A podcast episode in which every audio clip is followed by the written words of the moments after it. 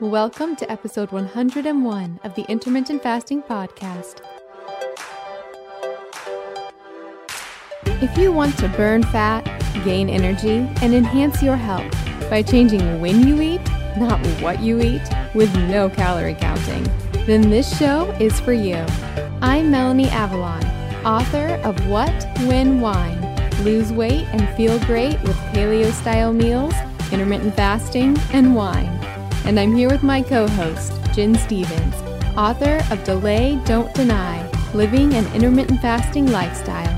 For more on us, check out ifpodcast.com, melanieavalon.com, and ginstephens.com. Please remember, the thoughts and opinions on this podcast do not constitute medical advice or treatment.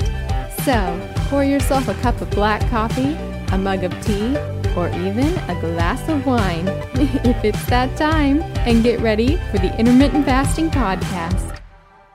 Hi, friends. Today's episode with Dr. Gottfried is truly an amazing episode. In the first half, we really tackle the brain body connection and how things like your diet and environment can really influence your brain and how you're feeling. And then in the second half, we go really deep into intermittent fasting and how it specifically affects women. So, ladies, you're really going to love that second half. Before we jump into the episode, we'd love to tell you about our supporters of this episode.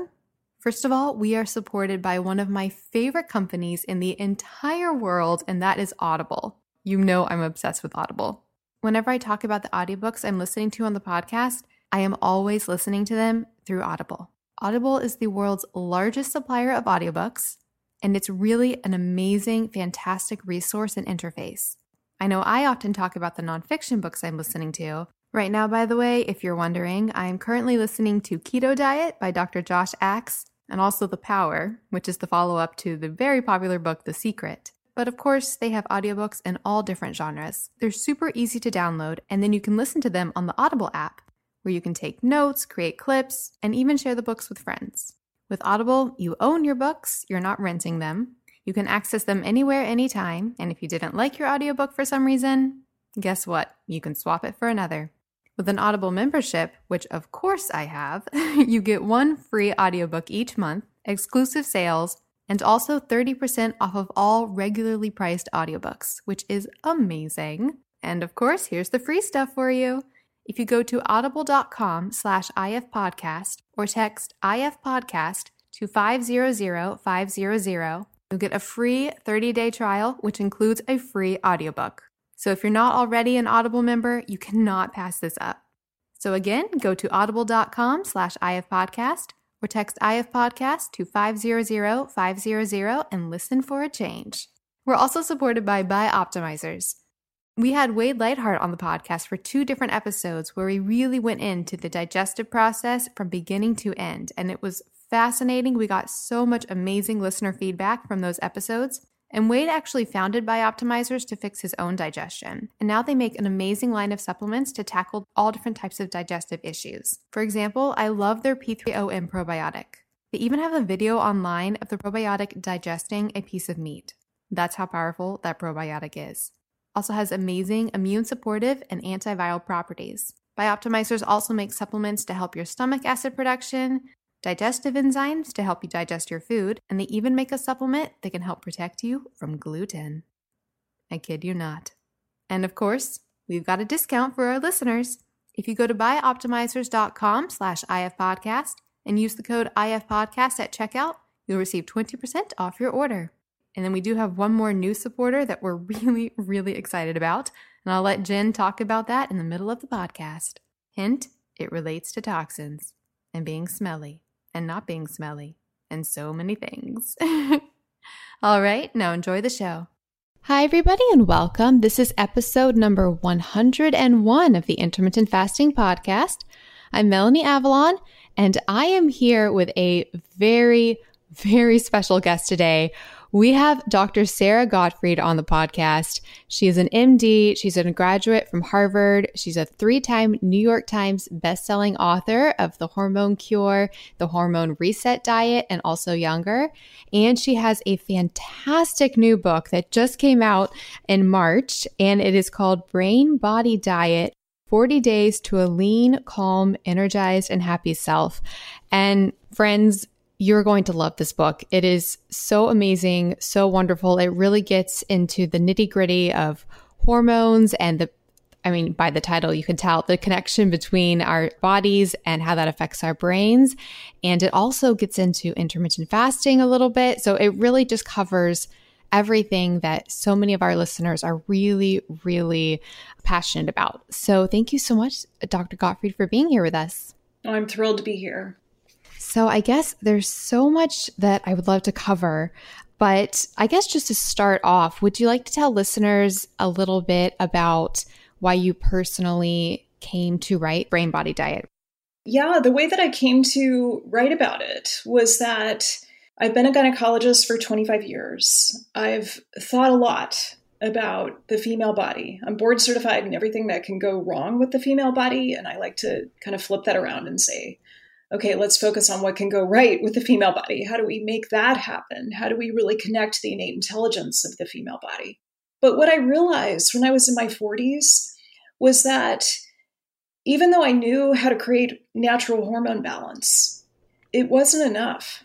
And so I was confronted with my own brain body disconnections, which hopefully we'll get into because I think it's something that many women struggle with. I started to have anxiety. I had, you know, this number that kept rising on the bathroom scale, even though I was doing things like intermittent fasting. Turns out I wasn't doing it correctly.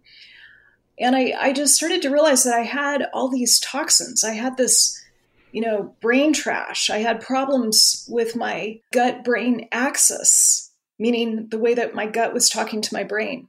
And so I had all of these issues that were not addressed, even though some might say that I was a perfect hormonal specimen. So that's what got me to write this. I really realized that I had my own issues with the brain body connection. And then once I started to understand it and look for it in my patients, I realized, oh my gosh, 80% of my patients have this too. So that's why I wrote the book. Yeah, when I was reading your book, so much of it resonated with me. I, I, I cannot even describe because I know for me personally, I was always doing pretty well health wise, it seemed. And then I actually started getting a lot of brain issues, anxiety, just all of these really weird symptoms. And I couldn't figure out what it was. And people would be like, oh, you know, it's probably just, you know, all in your head. And for me, it ended up being a very definite body connection that related to, like, for me, heavy metals, some other conditions. So reading your book was just really, really resonated with me. And it really covers such a broad spectrum of the potential causes of like a dysfunctional brain body connection. So, to go into that a little bit, what are the symptoms of a dysfunctional brain body connection? How do we know if it's all in our head or if it actually is something that can be addressed and that is wrong? Or maybe nothing's all in our head, or maybe it's all in our head. well, I would say it's very rarely all in your head. I think we're taught that by mainstream medicine. We're certainly taught that when it comes to some of the most common symptoms like anxiety, burnout, depression. I mentioned that my weight was rising. So I had a, a rising body weight set point. I couldn't burn fat no matter what I did. I had brain fog, insomnia. I also had some addictive tendencies that started to show up after age 35. And by that, I mean I would have a glass of wine pretty much every night. Sometimes it turned into two. You know, I didn't meet criteria for being an alcoholic, but if you put it together with how I exercise, which is, you know, kind of this attitude if some is good, more is better. I have the same approach to online shopping. I just noticed that I had this addictive tendency, something that I like to think of as spread addiction. So that's also a sign of a dysfunctional brain body connection. There's other things too, attention deficit, which I also started to have after age 40, even sugar cravings, a sense of churn or overwhelm. I think of those as kind of proxies for anxiety. And this is one I really hated. When I was in my 40s, I started to have some very subtle, very early memory loss. So I'd have a word on the tip of my tongue mid conversation. And I noticed that I started to pick, you know, kind of my second choice word and so those are some common things that can begin after age 35. And unless you're attuned to them, unless you have a sense of, oh, wow, this might be a symptom of brain body disconnect. What tends to happen is that you go to your doctor and you say, you know, I'm more anxious than I was last year. And you end up with a pharmaceutical, which does not address the root cause of this brain body out of balance. And so, what is likely the root cause in this imbalance? Well, I practice personalized lifestyle medicine, also known as precision medicine or functional medicine. And so we, we do root cause analysis all day long. I mean, that's really, I think, what sets us apart from mainstream medicine. So the causes are toxins, first and foremost. Second, I would say a gut brain axis that has lost its integrity. And we can get into the details of that because that sounds kind of not so easy to understand. A third is your stress reaction. And by this, I mean the control system for your hormones. So, in scientific language, that's the hypothalamic, pituitary, adrenal, thyroid, gonadal axis. That's such a mouthful, but it's basically your stress response system. And it turns out if you're like me, if you're kind of a high cortisol person who, you know, is kind of ambitious and hard driving and really busy, it can really disrupt your other hormones. And that can lead to some of these brain body disconnections that we're talking about. And then another one is a brain that's injured, a brain on fire, a brain that has inflammation, which was what I noticed in myself starting in 2015 and led to writing this book. And then I would say a fifth category is your mitochondria. So the mitochondria, as you probably have heard, are the little powerhouses inside your cells. And if they start to get gunked up, maybe from eating too much refined carbohydrate or maybe even not getting the metabolic rest that you need, such as with an intermittent fasting protocol, your mitochondria may not be able to serve you. So you may feel fatigued. You may feel, you know, especially when you exercise, that you just don't have that power, that sense of agency that you used to have. So those are the main root causes that I think of. Yeah, so basically, there's a lot of potential root causes. And I know that can sound a little bit overwhelming, maybe to people, because there are so many potential things. But that's what I really loved about your book was that it really it got into the details of everything and it really provided a step by step look at all of these causes and how to really ascertain, you know, which potential causes might be a problem for any individual. So it really helped with, you know, the overwhelming aspect that can come from, oh, how do I, you know, figure out what is the root cause and how to address it? That's a really important point, Melanie, because, you know, if you have a disrupted brain body connection like I did, it can be totally overwhelming to try to figure this out. And the good news is you're not alone. You don't have to figure this out on your own. And what I tried to do with this book is to really create questionnaires at the beginning of most of the chapters so that you have a sense of, oh, okay, it's my gut brain axis that's disrupted. That's what I need to focus on for the next 40 days. Or it's, you know, this problem with the mitochondria that I need to focus on. Or it's toxins. I need to go through a detoxification. So I've hopefully, you know, kind of taken that piece of figure it out on your own and sorry mainstream medicine isn't going to help you much and you know really brought this way of looking at the female body and made it much more accessible yeah, that really came across to me in the book. And I loved having the quizzes that you could take and, you know, tally up and see where you are and what might be the problem. And I do think what is really encouraging is that I think for a lot of people, and you discuss this in your book, but it's possible to have a lot of root causes, you know, to yes. have like a lot of these problems. Yes. But I think the good thing is once you start addressing, you know, one thing that you'll most likely get on this healing train and other things will heal as well. Yeah, that's a really important point because once healing begins, I think we should, you know, kind of pause a few beats here because I get super excited about all the science and the details and the data. But the truth is, healing occurs in the parasympathetic nervous system. And what that means is that in your nervous system, your autonomic nervous system, there's two halves. One half is the sympathetic nervous system. That's kind of the on button. That's the fight, flight, freeze. It's the, the part of the nervous system that helps you be productive and really accomplish a lot.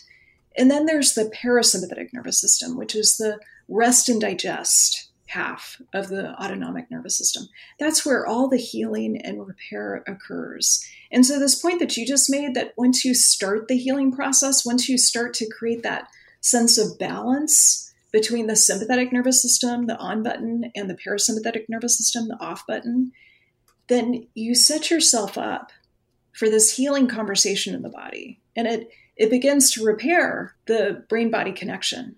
You know, it sounds ambitious, it sounds like a lot of work, but it's really these baby steps that aggregate into major transformation. There was one quote that just really, really resonated with me in your book. And it was when you were talking about like a hybrid car. Ah.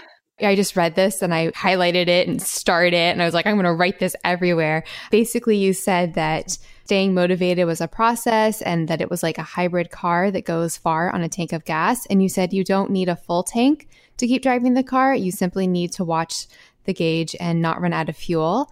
And you said that like the process is regenerative. So once the vehicle generates more energy, just like the benefits of the brain body diet, it keeps you motivated to stay on the path. And I know that's talking to like the motivation and everything and like the mental side, but I think it goes with like what we were just talking about with a physical healing. It's like, you don't have to be, you know, at 100%. No. right right at the beginning. You can just start making these changes that you discussed in the book and the motivation and the momentum will breed and the healing can really come and I just found that so motivational but very practically implemented as well. Well, thank you. Thank you for reading that. Sometimes I have to be reminded of what it is I wrote because I find with a lot of my patients and I I used to do this too that it felt like I was writing on fumes. It felt like I was driving a car and like just couldn't quite make it to the gas station. And the truth is, this process of healing and repair is regenerative. Like it helps to fill your tank to drive the car and to drive the car in ways that slowly improve upon what you've been doing in the past. And I would even say you know, that's kind of the first phase. The next phase is to be watching that gauge and really noticing okay, here are the inputs, you know, the sleep that's seven to 8.5 hours every night with at least 90 to 120 minutes of deep sleep. The 60 minutes of high intensity interval training that I do four days a week the connection with my girlfriend. I have a girlfriend that I go either walking, running, or to yoga with every Sunday. So once you get to that next phase, you never let that tank drop below a certain level. You know, maybe it's kind of three quarters full. So, yes, it's regenerative. And also, we want this self care in place, these strategies, some of which I highlight in the book, that allow you to keep that regeneration going. And we're kind of being mindful of that gauge so that we're never driving on fumes again. But we people often think that, you know, our brains naturally worsen as we age and that, you know, once things go wrong, they're only going to get worse. But would you like to talk a little bit about neurogenesis and neuroplasticity, like the potential for getting better and growing growing new brain cells and new neurons? Yeah. Well, here's what we know. You know, when I when I went through my medical training, I graduated from Harvard Medical School 25 years ago. We were taught that your brain continues to grow and expand and make new nerve cells until about age 25 or 26 and then it's just downhill from there. it's a, yeah. it's kind of a bleak picture, right? So that's what we've been told, right? So sure. that's what we are told, and it turns out that's not true. So you can keep the neuroplasticity going. And in this sense, neuroplasticity is a very positive thing. It's the growth and kind of nurturing of new brain cells and new connections. The connections are called synaptogenesis, the new brain cells are called neurogenesis. So you want both to happen as you get older. So you can keep that going as long as you set the intention and you're putting in the actions that generate it. So I talk about a lot of those actions in the book. They have to do with the way that you eat, move, think, feel, connect, and supplement. And so, you know, what we've learned is that there are certain parts of the brain, especially the hippocampus, I love the word hippocampus because it has hips in it. So hippocampus. Oh. I always think of like a hippo, but yeah, hips. well, the hippocampus is the part of the brain that's involved in memory consolidation as well as emotional regulation. And we know that there's key differences between the female brain and the male brain. I'm going to go off on a tangent here for a moment. We know that women have on average a bigger hippocampus than men. And this makes total sense, right? Like because women are better at connection, we're better at emotional regulation. You know, I'm, I'm speaking generally here, and I'm not speaking from a place of one up or one down. I'm not really interested in that conversation of, you know, this is how the male and female brain differs, and, you know, one sex is better at math and reading maps and another sex is better at emotional connection but i think it's interesting to to notice that if you look at brain scans if you look at imaging of the brain Radiologists can tell with 85% certainty whether a brain is female or male. Oh, wow. So the hippocampus is where this neuroplasticity keeps going, especially if you cultivate it, especially if you're making those new connections, especially if you're hanging out with your girlfriends, especially if you're not eating too much sugar, especially if you are getting that exercise that your body craves and needs and you're not, you know, sitting at a desk all day long. So there are certain activities that can keep that neurogenesis going. And, you know, what happens with a lot of people that I see in my practice is that as they get older, they kind of give up. There's sort of an age at which they give up and they start sitting more, they start binge watching TV on the sofa more. They sort of begin to disengage with life. And I just, I never want that to happen for those of you who are listening to us because you really have a choice here about continuing that neurogenesis process and to continue creating new brain cells and to keep those connections, the synaptogenesis going. Yeah, so that's so motivational to hear for listeners. And so this obviously it's all addressed in your book in great detail, but what does this practically look like? Your like the brain body protocol. So of course, a listener would want to read the whole book to get the whole protocol, but what are those small steps that listeners can begin to take to address this disconnection and start healing? Yeah, well, I'll start with the headlines. I think it starts with food. We know that food is the most important factor when it comes to the brain body connection. I feel like it's the thing I learned the least about in medical school and maybe the most important factor when it comes to taking care of patients. And I think a lot of your your listeners know this already because if you listen to the intermittent fasting podcast, you care about intermittent fasting, you care about food, not just food quality and quantity, but also the timing of it. So I would say it starts with food, and intermittent fasting is my obsession. So hopefully, we'll get into some of the details about intermittent fasting and how that maps onto your hormonal balance and weight loss, increasing health span, improving brain performance. What I do in the book with the protocol is I have a 40 day container. And that's very specific because we know that 40 days is how long it takes to create a new habit. So it's very hard for people to create a new habit in three days or seven days or two weeks. 40 days is kind of the minimum that I've found over the past 25 years to really implement the kind of habit that sticks. And I'm not interested in our listeners losing weight and then, you know, gaining it back and then some. I'm not interested in you reconnecting your brain body and then losing the connection again. I want this to create a sustained improvement in your health.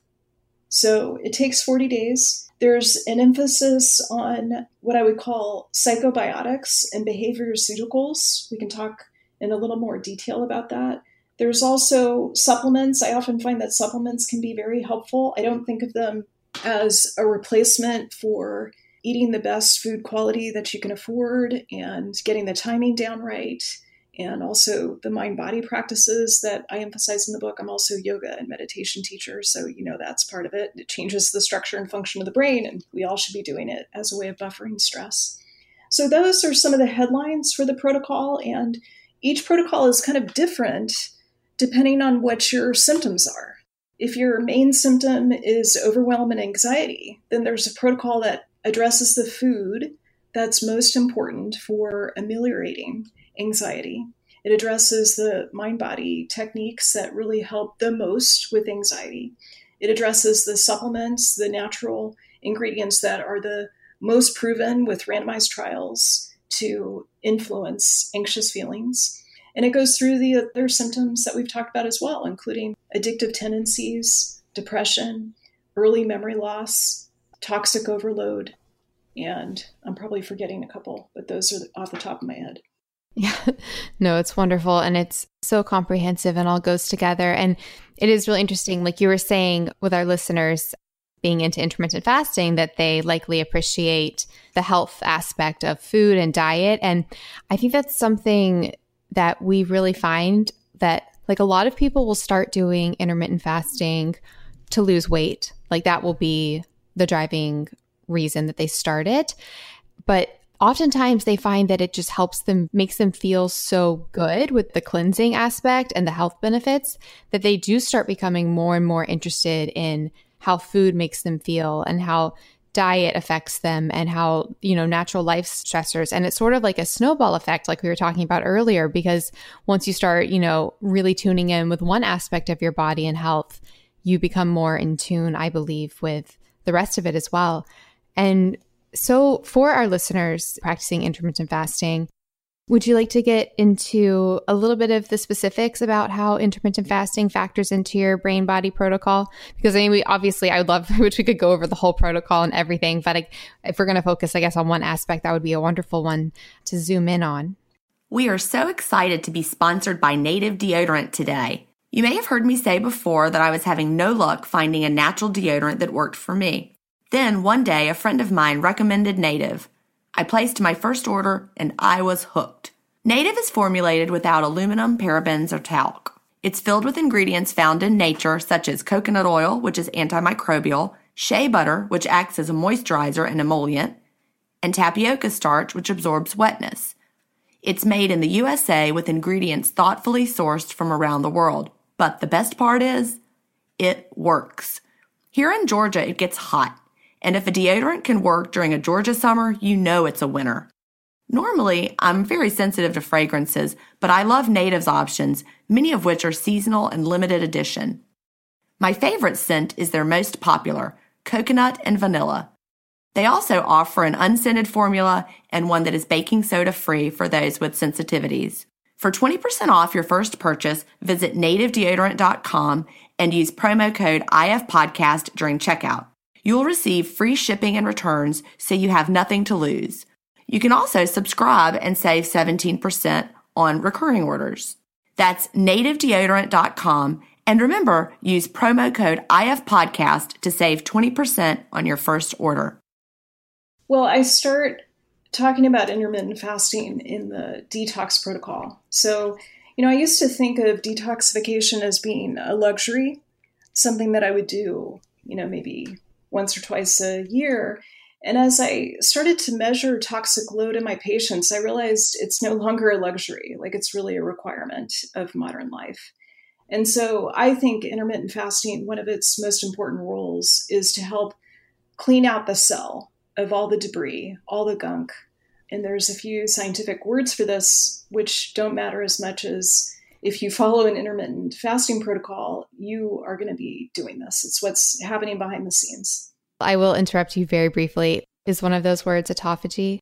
Yeah, so autophagy is definitely one of them. And there's a few others. You know, the way I think of it is it's kind of like a shampoo for your cells. And unfortunately, our cells just get all of this, you know, like proteins that are not folded properly, almost like bed sheets that just kind of get messed up in the laundry, the linen closet. We need to get rid of organelles that are no longer functional. We have to just kind of clean the slate. And so that's what you get with intermittent fasting. There's a lot of intermittent fasting protocols out there. Many of them have been well researched. I just did a pretty massive literature search looking at the 5 2 protocol and the alternate day fasting and modified alternate day fasting. And what I found in my own practice is that what seems to work the best is the 16-8 protocol. So I want to hear more from you, Melanie, about you know what it is you guys talk about and what it is you advise listeners. But 16-8 is what I really encourage my patients to perform. And what I found is that when I first started teaching my patients about weight loss and about longevity and later health span, it began with a focus on calorie restriction because that was really kind of the prevailing theory 25 years ago. And we've since realized that's a bad idea, it's too stressful. So, calorie restriction could be successfully followed by maybe 2 to 5% of my patients. Whereas intermittent fasting with the 16 8 protocol, I find that 90 to 95% of my patients are successful with it. Not all of them can jump immediately to 16 8. Sometimes we do a 12 12 and then a, a 14 10 kind of on ramp. And we can talk a little bit about how to do that because the female body sometimes takes a little bit longer to adjust to the hormesis, kind of the stress of intermittent fasting. But that's what I tend to advise. It's what I advise in the book, and it's what I advise with my patients. Yeah, so so many things to jump in there. So our listeners, they love they love the nitty gritty science of everything. So feel free to be as specific or sciencey or anything as you like when you when we discuss this. But yeah, just a little bit about our podcast and our listeners. So both Gin and I, we both personally practice a one meal a day approach. That's what we I mean, that's what it's like known as in the intermittent fasting world. And that materializes in a few different ways. Some people literally do count the hours. So it comes out similar to like 16 8, but a shorter window typically. So like four hours, five hours. It might literally be on the clock. I actually don't count hours at all anymore. When I first started intermittent fasting, I did it by counting my fasting hours. And I tried to go around actually around like 20 to 24 hours and then I would have like one meal. But now I pretty much just eat a long, luscious, drawn out dinner every night. And I find that works the best for me. As far as our listeners, a large portion of them do do the one meal a day approach, like I just said, whether it be counting the hours or just doing like a meal type situation. But then we have a lot that subscribe to 16.8. I do feel like 16.8 is a really, really nice, like it's a really friendly approach for a lot of people. Like it just really, people can do it, like you said. They don't feel as restricted. They can make it encompass the meals that they like, I find. And I think they find a lot of benefit from it. And then we do have a few listeners, but it's a lower percentage who do the more like off off brand, the more, you know, tangential ones, like, but also more extreme ones like 5 2 or the specific alternating protocols. It's just wonderful to have you to talk about this because we do get a lot of questions from women specifically about intermittent fasting as implemented by women because there is a whole, there's definitely a huge fearful mindset and you know potential discussion to be had around the benefits even the safety of intermittent fasting as practiced by women and the female body and how it responds to certain stressors. So in general from hearing everything that you said and from reading your book, it seems that intermittent fasting can be very wonderful for women, but can it also be a negative stress if practiced like in a quote incorrect way? Or how would a female know if intermittent fasting is benefiting her or hindering her? Yeah, that's a great question. Well, I think there's the subjective experience of intermittent fasting, which is how do you feel? Does it improve your mental focus? What we talk about is mental acuity. You know, what happens with intermittent fasting is I think of it as a backdoor to ketosis. And that's probably a whole other conversation because what I found with taking care of patients and in myself is that nutritional ketosis works so well for men. And it works so well for about half of my female patients. And the other half of my female patients just really struggle with it. They don't get the benefits that men experience. They sometimes have an increase in inflammation. 45% of them have menstrual irregularity, which we should talk about a little bit. And also, many of them have adrenal and thyroid issues. So, what I like about intermittent fasting is that it, it's much more akin to how our DNA evolved millions of years ago. And I, am sure you've talked about this on your podcast before. You know, our DNA evolved so that we were eating food a few hours after the sun comes up. That's when we're most insulin sensitive, and that's when you will do best with eating carbohydrates if you have normal insulin signaling.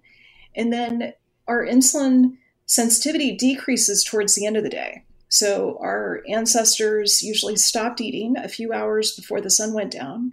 And they, what we know is that that period of metabolic rest, whatever it is, in my case, it's 16 hours, really does the body good. So that's when the autophagy occurs as well as other cellular processes. And it helps with the insulin pathway, which is so important in terms of health span as well as losing weight.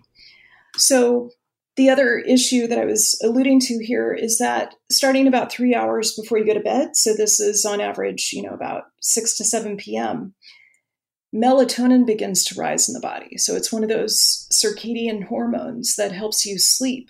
And when melatonin rises, it sends a signal to the pancreas that it doesn't need to work as hard in terms of producing insulin. So you become more insulin resistant beginning a few hours before you go to bed. And what happens for, you know, kind of my untrained patients when they first come to see me is that they are eating breakfast, lunch, and dinner with snacks in between, and their last meal is often at a restaurant and it's several hours after the sun goes down. That's when they are the most insulin resistant. And that's when they're eating the truffle fries and the other things that can really pack on the weight and lead to a problem with not just your insulin, but also with your blood sugar and then that disrupts the gut brain axis. It's responsible for about 60% of cognitive decline.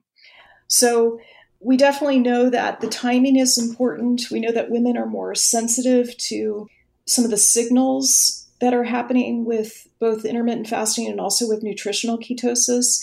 And the reason why I like intermittent fasting better than nutritional ketosis is because most of us are getting into ketosis after a 16 hour fast. For people who are more resistant or more metabolically inflexible, it may take longer than 16 hours to get into ketosis. And by this, I mean you're measuring your blood spot and you have a fasting ketone level in your blood of 0.5 or higher. I typically get to about 0.9 to 1.0 at 16 hours. And so it's a backdoor to ketosis. You get into this ketotic state, and then you eat and you get out of ketosis. So you're cycling in and out of ketosis, you're creating metabolic flexibility, and that's really good for your brain body.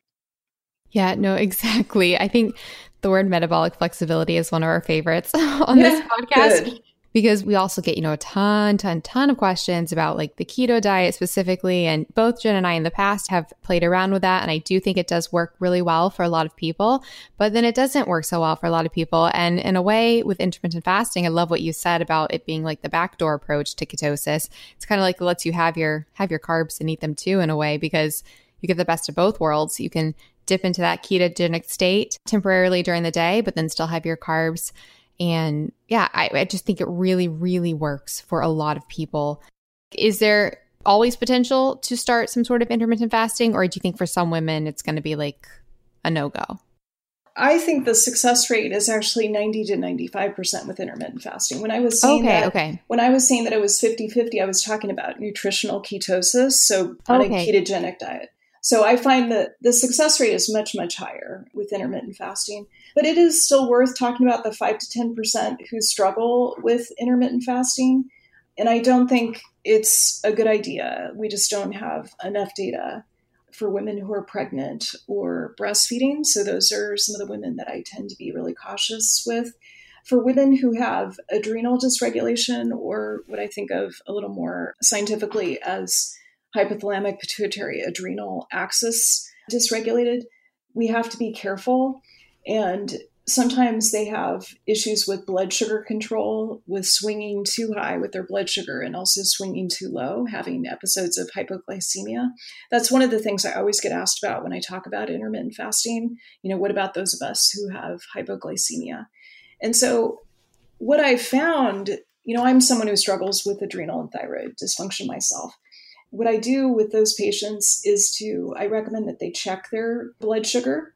There's a lot of different ways to do that. It only costs about 20 to $25 to get a glucose meter You can get it on various online outlets or at your local pharmacy.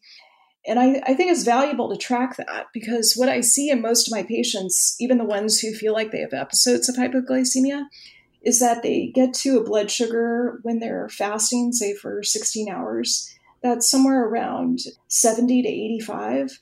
And that's actually okay. Dropping below 70 is where we start to get concerned.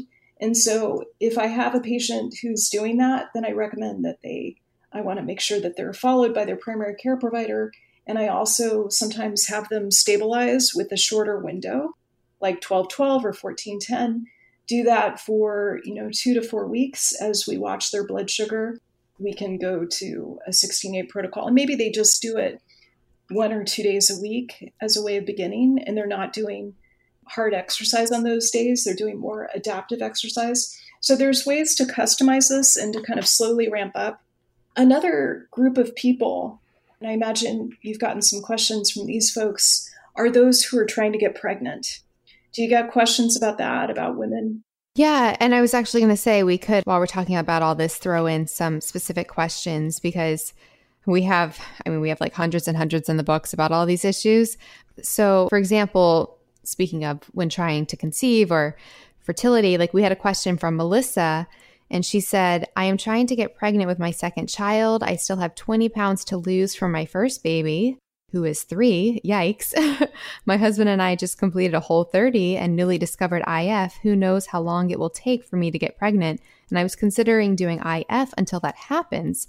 I made the mistake of Googling, is IF safe when attempting to get pregnant? And I got scared. What are your opinions on doing IF while trying to conceive? She says, side note, I've done 16-8 the past three days and I love it. Also, I have no fertility issues or concerns in the past. Thank you so much. Big hugs. And I do have to put her little postscript. She said, I live in San Diego, but grew up in Marietta, Georgia. So I feel like I could be friends with you both. And Melissa, I will say, Melissa, my grandparents live in Marietta. So uh-huh. I saw that and I was like, oh, maybe I'll read her question for this. but, um, so no, it's a great question though. Dr. Gottfried, what are your thoughts, like we were just saying, about doing IF while trying to conceive and how it might affect fertility? What I tell my patients who are trying to conceive is that we want to keep your hormones in balance. And if I take a step back, you know, one of the things that happens for women who are trying to get pregnant is that they often get treated differently by their physicians. This makes me a little bit crazy, but those are the women who often are able to get the hormone panels that I think all women should have access to. So, you know, a lot of doctors will tell women who are not trying to get pregnant that we can't check your hormones. They vary too much during the day. And so, you know, I'm sorry, we're not going to check your blood level of estrogen and progesterone and testosterone and thyroid. And yet, if you're trying to get pregnant and you're having any kind of struggles, that's when the entire panel is done. So I just want to put a shout out here that I think everyone should have access to these hormone tests. I agree 100%. Oh, Just good, saying. Good. Like that's like a passion of mine. I'm like we need more access to blood testing and, you know, testing these various biomarkers and it's really frustrating. I think sometimes that, you know, doctors will be really hesitant to you know, do different tests when it's our bodies. And I think we should have access to that information in an easily accessible manner. Sorry, tangent. I feel, really feel passionate about that. Well, good. Yeah, we've got to change that, change that conversation. So, going back to Melissa, what I tell patients who are in my practice is that, you know, we pay attention to what's happening with your thyroid. In fact, we keep your thyroid within a tighter range when you're trying to conceive than we do at other times in your life. And again, I don't think there should be a separate set of standards for women who are trying to get pregnant. I think all women should have access to that optimal range. We also want estrogen, progesterone, testosterone to be within balance. Estrogen and progesterone are kind of like a tango that are involved in your ovarian function. And testosterone, if it's too high, can be a marker of polycystic ovarian syndrome, which is the number one cause of infertility or subfertility. So there's these hormones that we want to keep track of. And I encourage people to do a hormone panel, whether you're having issues with fertility or not. Another piece is cortisol. And so I think it's worth talking about cortisol for a moment. It's something I talk about in all of my books because I think there's such a cost to having a problem with your cortisol, and it's something that often flies below the radar of most mainstream doctors. So if you have high cortisol, it's almost like a bully in your body. I sometimes joke that it's like Michael Cortisolione from The Godfather. I love that. And so, what it does if cortisol's too high, which is what I had when I was 35, it will rob you of other hormones. It'll make your progesterone low. And so then you're more likely to have anxiety and depression. We know 50% of people with depression have high cortisol. It can block your ability to get pregnant. And so I think tracking cortisol is really important. For some women, they may get overly stressed with intermittent fasting. Now, I've already told you 90 to 95% of my patients do great with intermittent fasting, but there are some women who just get too stressed. They just like think about food too much, you know, whatever it is. They don't respond well to it. But going back to, you know, if I have a patient who is trying to have a second baby and has 20 pounds to lose, which is a very common story, there's probably some level of insulin resistance happening in that patient of mine. And so I want to correct her insulin pathway. That's really important. And I think intermittent fasting is one of the best ways to do that. So that's certainly an option. The thing I, I'm really cautious about, and I, I think this is important whether you're doing intermittent fasting or you're just, you know, want to have regular ovarian cycles before you hit perimenopause or menopause, we have to make sure that you're getting enough calories within an intermittent fasting protocol to not shut down something called luteinizing hormone. So LH pulsatility, I'm, I'm going to put on my science hat here for a moment. There's Please a, horm- there's a hormone made in your brain called LH, luteinizing hormone. It's the hormone that you test for when you have the pee sticks and you're trying to see if you're ovulating. And you pee on those little sticks, hoping that they turn blue or whatever the color is. And LH is the signal that tells your ovaries to release an egg.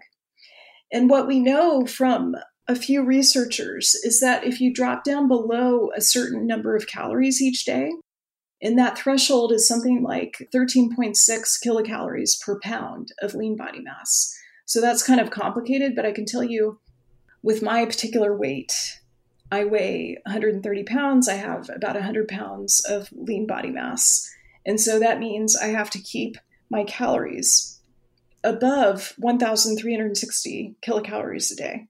If you drop below that for a certain number of days, probably something like five days, it can affect your LH pulsatility. So if you are not pulsing your luteinizing hormone, it's going to be very hard to get pregnant. So that's one of the thresholds that I think is important for our listeners who are trying to get pregnant because sometimes if you are having, for instance, one meal a day, you may not be hitting that threshold that you have. So in my case, it's 1,360 calories, and I have a hard time eating that in a single meal. So that's part of why I use either a six or an eight hour window because that allows me to kind of eat the prebiotic foods and to kind of space it out over my eating window so that I'm hitting my minimum threshold to keep cycling. Okay, I am so, so glad you brought that up and clarified that. And I think that's going to help our listeners so much. So it sounds like because a lot of our listeners think it's about the fasting being the problem in a way with the fertility, when really it might often be not taking in enough calories and nutrients during the eating window. Well, it, it may also be the fasting. I mean, I, I think part of what I'm speaking to here is what do we know from a scientific perspective? Mm-hmm. We know for sure that women are so much more sensitive to the calories that they consume compared to men. And so men can do hypocaloric ketosis, as an example, and have no problems with it. 45% of women who go on hypocaloric ketosis have menstrual irregularity because of this issue with luteinizing hormone. So it's a calorie issue. There's probably also fasting issues with some women, not all women. You know, I'm someone who gets stressed pretty easily. I've worked, you know, that's been like a project for all of my life to try to solve that. There are some women who get kind of, it's too stressful for them to eat within a certain window. So, my best friend Jo, for example, I talk about her in all of my books. She's my running buddy that I hang out with every Sunday. when I first started talking to her about the science of intermittent fasting, she said to me, no way Sara. Like you are a freak of nature who you know does these protocols and you're way too aggressive. There's no way i can do that. I would become a social pariah and like my family would disown me. And so she said no way to a 16-8 protocol. Just too stressful for her in her life and so i said well how about this could you start with a 12-12 could you start with just doing that you know a couple days a week and kind of see how you feel so she did that for two weeks and it was no problem. And then I said, okay, let's go to 1410, do it two days a week and see how it goes. She did that. And then she started doing 16.8 two days a week. And she timed it so that it didn't fall on date night because, you know, that's like the precious time that she goes out to dinner with her husband. And her biggest issue was that she felt like on certain school days, especially really packed school days, she needed to have some food in the morning. So she was able to kind of shift this and switch with this on ramp to a 16 protocol two days a week. She also had had a long period of time of difficulty with weight loss. And she said to me after doing this for two weeks, Oh my gosh, I lost three pounds. I haven't lost three pounds in years. And so that's the kind of benefit that you see when you are getting that regenerative, reparative conversation in the body and you're starting to heal that brain body. So, you know, there's many ways to do this. I just want to be cautious to to not say that it's not the fasting that's stressful because it probably is stressful for some people. It may be in their minds. It might be, you know, kind of their state of mind and how they're approaching it. But for some people it can trigger the stress response. Right. So there's not ever one, you know, one answer. So there's like a holistic whole whole perspective and so many factors and it's really important to be in tune with all of these so that's yeah that's wonderful and then i will say especially for some of our listeners who may be newer to our podcast with the one meal a day approach it does often materialize as you know a very very short window that would make it really difficult to get in adequate nutrition and calories but then for others it is a much longer window so for me, for example, with one meal a day, it ends up, I end up eating for about probably six hours or so. So just to clarify for listeners that if they're confused by the one meal a day terminology, we had a, a question from Allison, and she's actually, I mean, she's doing a lot. She says she's a 44 year old mother of three who works full time. She's been fasting since August and she really loves the fasting from what it sounds like. But she also incorporates three to four days of 5:30 a.m. boot camp and has lost 25 pounds since January 2018. And she generally does a 19.5 window, also with some longer fasts mixed in, but never more than 25 hours. But she says that she generally eats what she wants with a renewed focus to enjoy and plan my one meal a day to ensure high quality, nutrient rich meals. She's doing a lot on the exercise side of things, the fasting side of things, but she is eating a lot and feeling really good about it, it seems. But she says that her boot camp coach was all about IF, but cautioned her not to go greater than 16 hours as a woman because the female body would constantly want to prepare for making a baby. When it does not get the fuel, it will go into overdrive in a way that men do not. And she said that she men see better results with longer fasting. So she said, like, can you please provide some insight about what women need to watch for when fasting so as to not cause hormonal imbalance or reduced results? And She also says, I know men go into fat burning mode much easier than women, but what are the other key differences? And I will say, as a caveat, I've actually done a lot of research on fat burning mode in men and women, and actually, women do enter fat burning mode from what I've read. We are adapted to it, which is actually very interesting. I guess the main question to focus on here is what would be some signs that the fasting may be a stress hormonally? Would it be like just hormonal changes? Would it be you know, an inability to recover? What should women look for specifically? Great question. So I would say a couple of things. And I agree with this coach that women go into overdrive more easily than men. I wish that weren't the case. I'm a feminist. I, you know, I want there to be no wage gap. I want there to be, you know, egalitarian society. It turns out biologically, women are much more sensitive to the environment. And it makes sense, right? If you think about our paleo ancestors when they were running around the savannah, if you were stressed, if you, you know, had a tiger hunting you for days and days, that's not the best time to ovulate. It's not the best time to conceive a baby. Probably so, not. right? So we have this ancient system that controls ovulation that men are not affected by. And so high cortisol, being in a stress state, can lead to difficulty with conception. So I agree with the boot camp coach on that one. The way that I approach these kind of questions is always to go to the science first and then kind of talk about the caveats because medicine is not just science, but also art. We know that this threshold that I talked about before, the 13.6 kilocalories per pound of lean body mass, is essential in terms of making sure within whatever window she's using, she's getting the calories that she needs and that she's above that threshold so that she can continue the luteinizing hormone pulsatility. So, what to look for? I would say, first of all, we want to know that her hormones are in balance. And so I think it would be reasonable to do a hormone panel. Hopefully, you have a clinician who's willing to do that. You can also do direct to consumer testing, things like, I don't know if I can mention these, but like WellnessFX and My Oh, yeah, sure yeah. do. Yeah, so there's lots of places where you could test if, for whatever reason, your doctor is not collaborative and open minded. A second point, which I think you spoke to a bit, is when I hear about the boot camp, three to four days a week, I think for most people that's really great. I always sort of wonder, and I kind of hate this a little bit, but I'm going to say it anyway. I always wonder when you're trying to conceive if that's the best form of exercise. And I know that high intensity interval training is fantastic, kind of regardless of age. It's great for my 14 year old daughter, it's great for my 72 year old mother. They do it in different ways, but we know that it's one of the best ways to augment neurogenesis. Is it the best way to get pregnant? I think that's still an open question. There's a few ways to kind of assess that.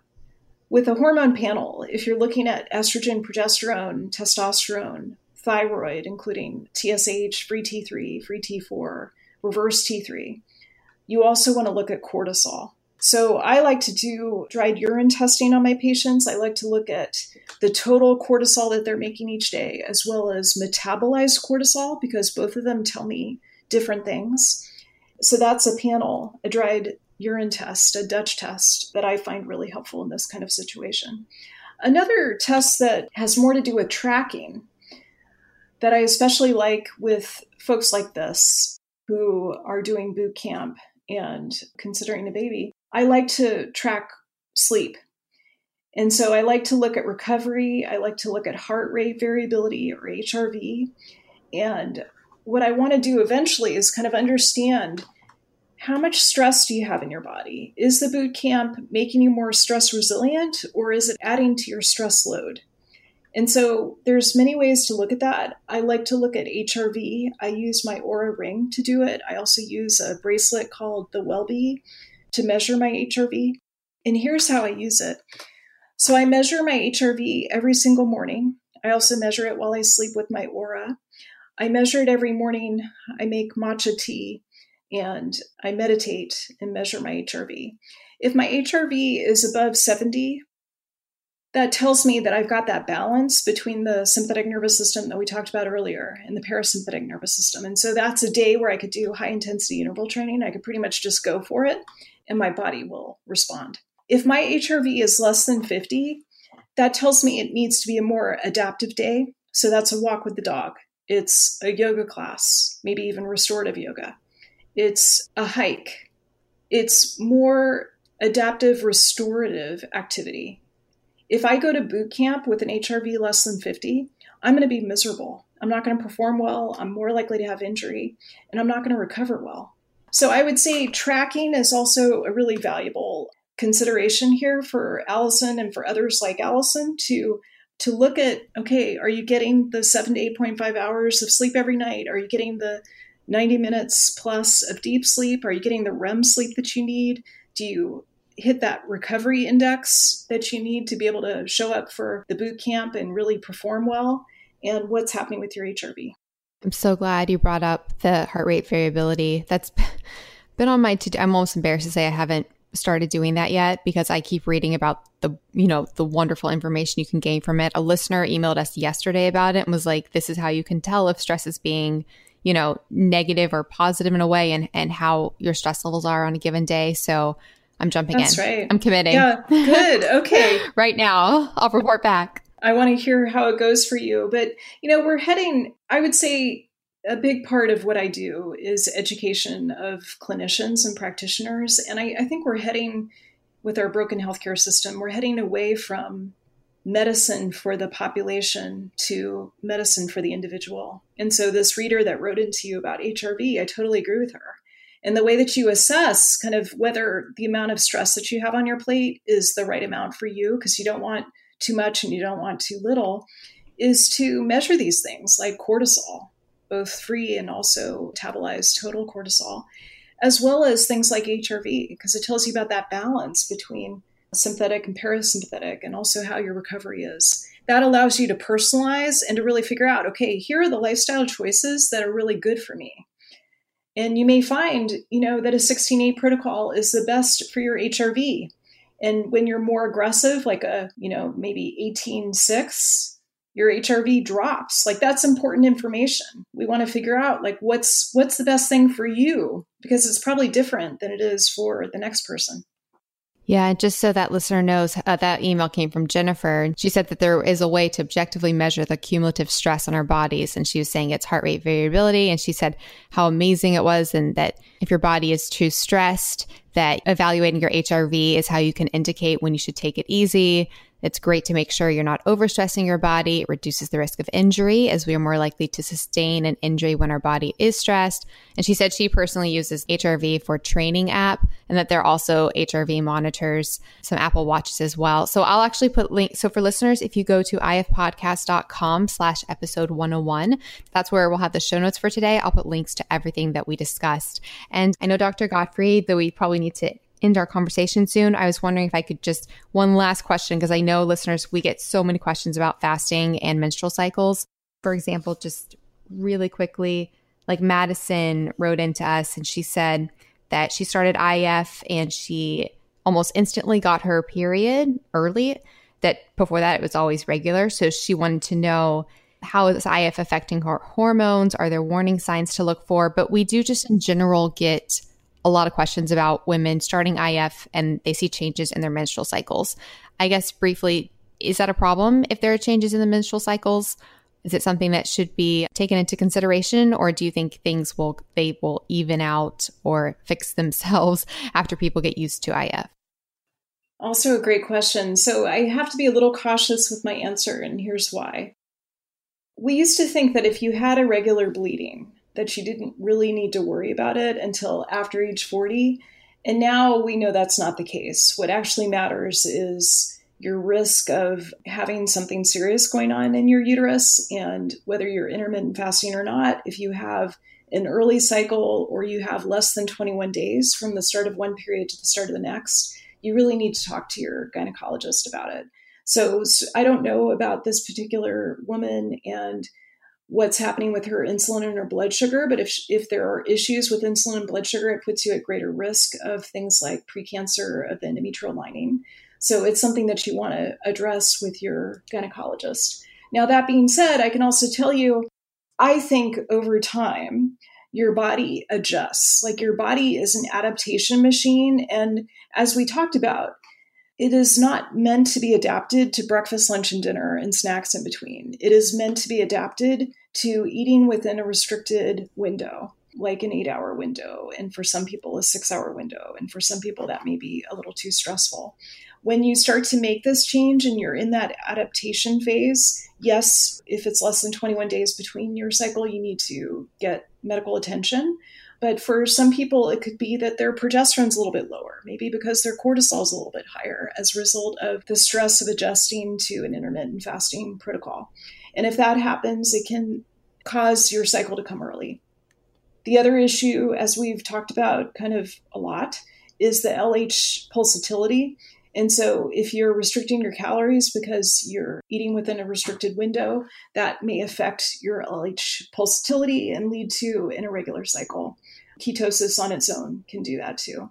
So, I feel like we've talked about some of those things already. I just want to add that I don't want to falsely reassure people Sometimes there can be structural reasons for your period to come early, not just the intermittent fasting, but fibroids or polyps or precancer or even cancer. And so I don't want to falsely reassure people.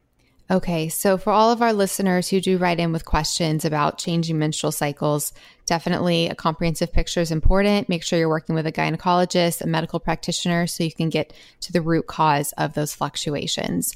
And intermittent fasting may or may not be playing a part in that, is what the takeaway that I'm getting from you. You got it. Awesome. So, thank you so much, Dr. Gottfried, for coming on our podcast. I think you answered so many questions that our listeners have been having surrounding the brain body connection, detox, cycles, fertility, fasting, and really the beneficial, wonderful role that intermittent fasting can have for us and healing our bodies. So, I will direct listeners definitely check out Brain Body Diet. It is so comprehensive, so wonderful. It definitely paints a very broad, but also specific and easy to follow picture while also being detailed. So it's all the things. It has all the information you basically could want about healing your brain body connection, how intermittent fasting plays a role in that, and just really revolutionizing your life. So thank you, Dr. Gottfried, for being here. We'll put links to everything. And this has been an absolute honor. Thank you, Melanie. And thanks everyone for listening. Thank you so much for listening to the Intermittent Fasting Podcast. Please remember, the opinions we discussed on this show do not constitute medical advice. We're not doctors. Check out ifpodcast.com for more information on us. Theme music was composed by Leland Cox. See you next week.